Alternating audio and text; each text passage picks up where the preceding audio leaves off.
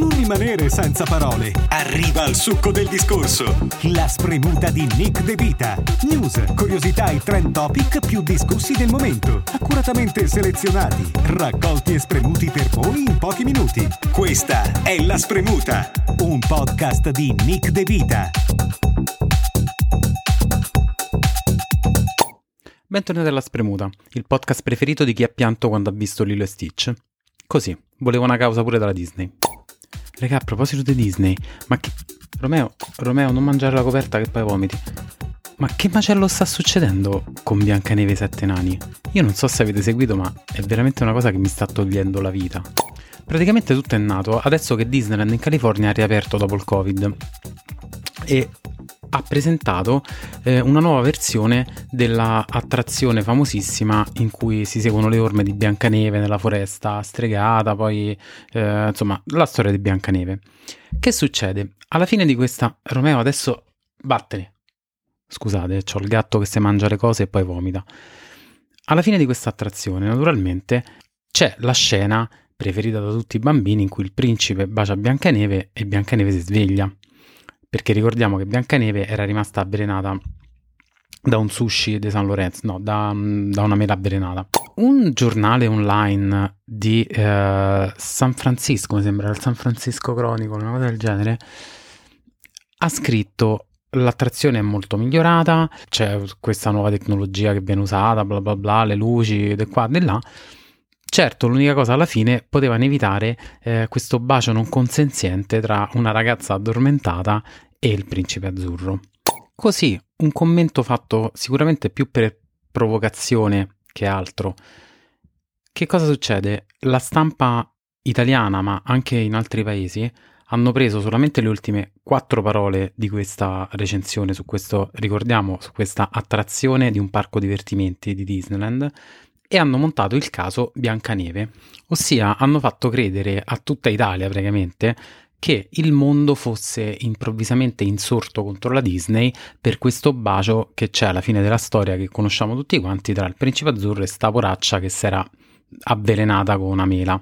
E tu dici, vabbè, in un paese normale una cosa del genere, soprattutto in questo momento, probabilmente passerà in secondo piano e se ne parlerà poco.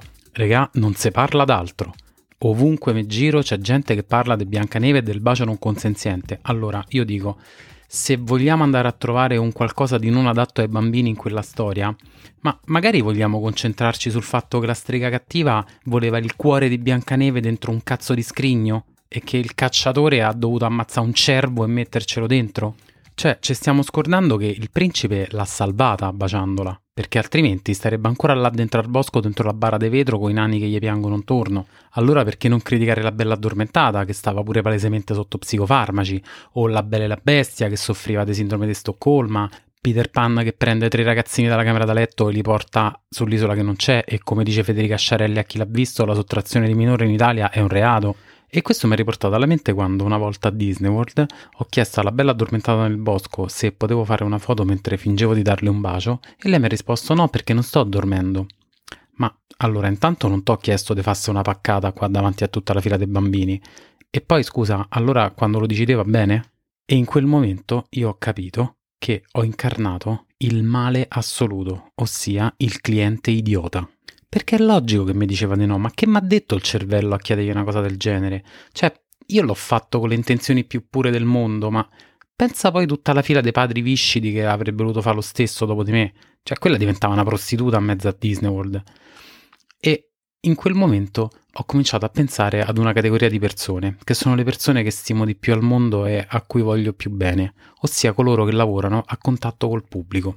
Quindi cosa ho fatto? Ho cominciato a raccogliere delle testimonianze da persone che conosco che bene o male hanno un rapporto abbastanza diretto con i propri clienti.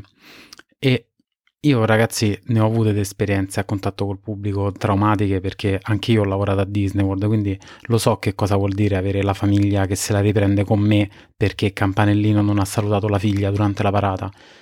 Però veramente le storie che ho sentito sono superano ogni aspettativa. Le storie più tremende però arrivano da un mio amico che già avete ascoltato nel secondo episodio di questa prima stagione della Spremuta.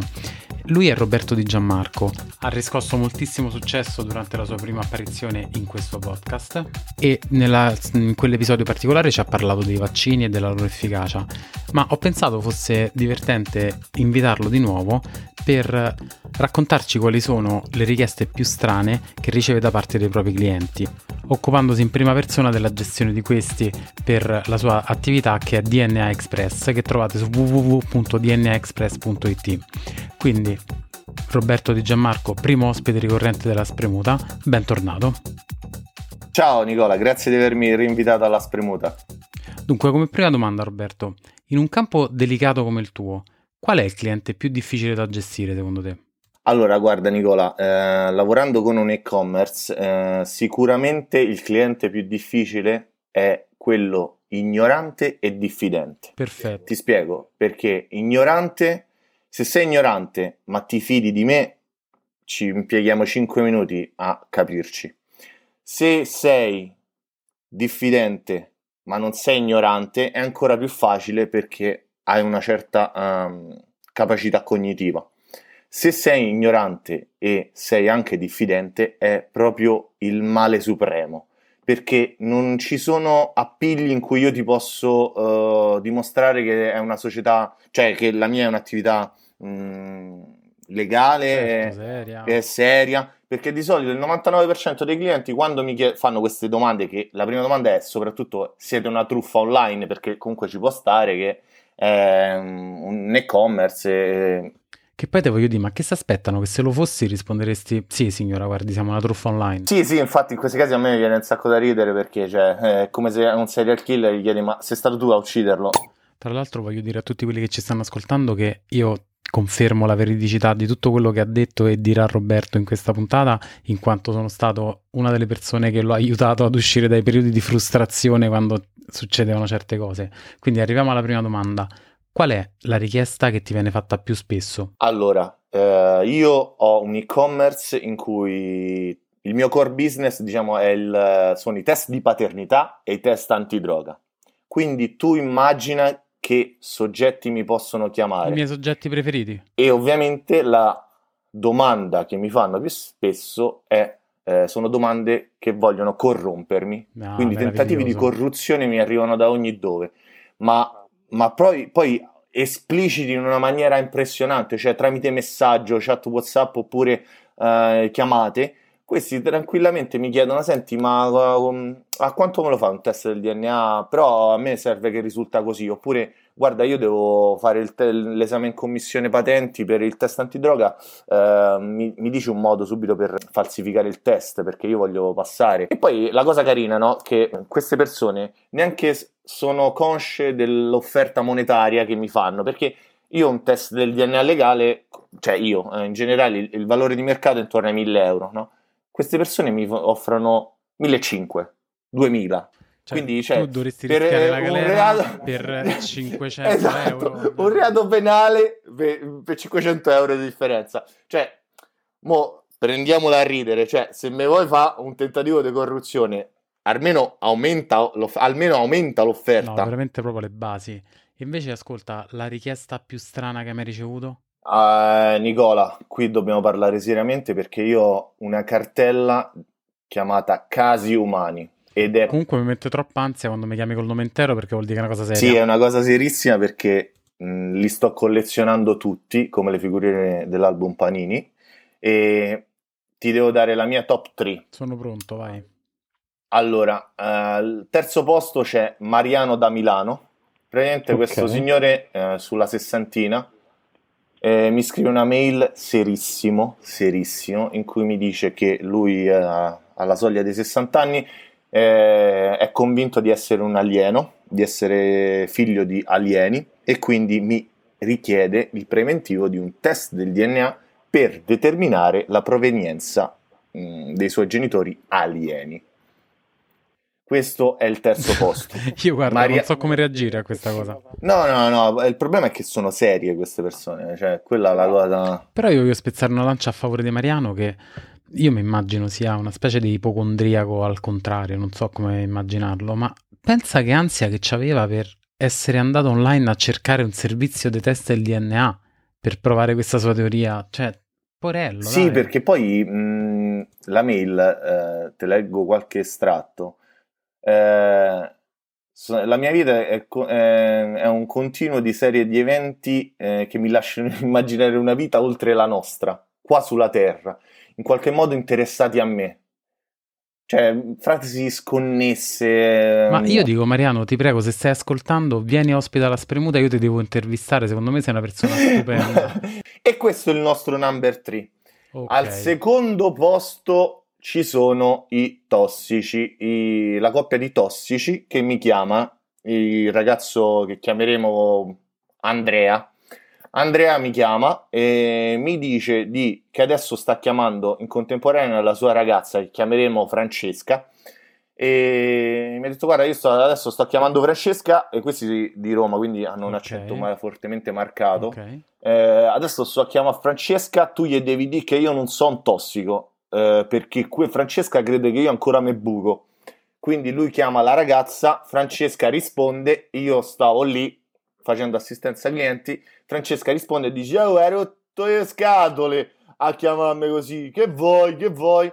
E io stavo eh, salve DNA Express come posso aiutarla? E praticamente io ero imbarazzatissimo perché perché Andrea voleva che spiegassi che lui non era un tossico, benché era palesemente un tossico. Che quindi tu, cioè, sulla fiducia avresti dovuto garantire per lui che non avevi mai conosciuto. Ho fatto, sì, sì, sì, sì, salve, eh, io adesso devo un attimo chiamare Francesca e tu gli devi spiegare che io non so tossico. Io, io non sapevo neanche co- che situazione mi stavo trovando, perché cioè, non avevo proprio idea di cosa stesse succedendo. E quindi praticamente è uscito fuori mh, mm, loro due che litigavano e io stavo lì mh, mm, ad ascoltare perché a una certa, cioè come succede sempre quando c'è una rissa, tu ti devi fermare e guardare. Cioè, secondo appello comunque a questi due ragazzi, se state ascoltando andiamoci a prendere l'aperitivo perché secondo me, Roberto lo dico, questi due sono un taglio, ma senza ulteriori indugi andiamo col numero uno.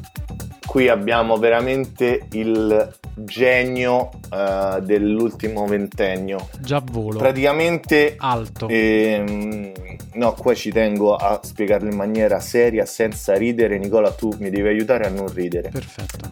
Praticamente mi chiama mh, mm, questo ragazzo che utilizzeremo un nome a caso, Andrea Guercio. Ciao Andrea. Andrea Guercio mi chiama e mi dice eh, salve, io sono interessato a un test del DNA eh, perché eh, sono sicuro che la mia ex fidanzata di dieci anni fa ha preso una sigaretta, mi stava pedinando una sera, ha preso una sigaretta e si è messa incinta con il mio DNA estratto dalla sigaretta. E adesso sono convinto che tra poco, perché questa ragazza ha avuto un figlio, lei mi venga a chiedere i soldi degli alimenti di questo ragazzo. Beh, al che io... Che dire? Mm, molto in, in maniera piega, me, molto Roberto, incredula a questa storia che vi giuro su Fran- San Francesco Totti d'Assisi è vera. Eh, io ho iniziato a, a, spiegargli un po' di biologia e ri- dello sviluppo, di, eh, riproduzione sessuale. Niente, alla fine di questa spie- spiegazione lui mi ha chiesto, sì, ma quanto mi costa il test del DNA sulla sigaretta? Vai tranquillo, è gratis per te. Sì, però scusa, tu queste situazioni, io te l'ho sempre detto, le devi sfruttare, te lo dico a nome del podcast, così poi me l'ha detto la spremuta. Tu là dovevi essere pronto, guarda, so 6.000 euro. No, infatti perché io sono troppo ligio al dovere, polizia postale.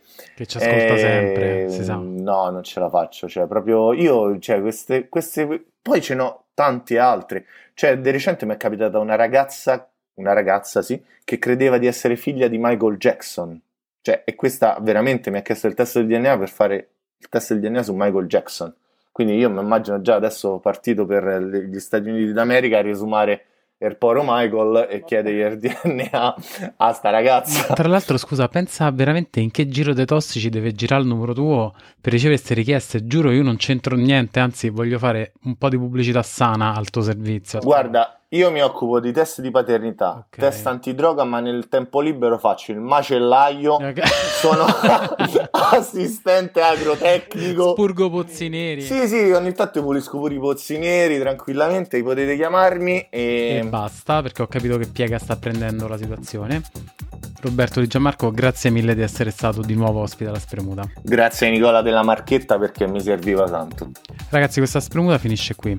Se vi è piaciuta questa puntata, ricordatevi di seguire la Spremuta sulle vostre piattaforme di streaming. Trovate la Spremuta su Facebook, su Instagram come at la Spremuta Podcast e se volete scrivermi potete farlo alla spremutapodcast chiocciolagmail.com. Dal vostro pinguinotto preferito è tutto. Come direbbe un cliente incazzato, tu adesso mi chiami il tuo manager, ok? Questa è La Spremuta, un podcast di Nick De Vita.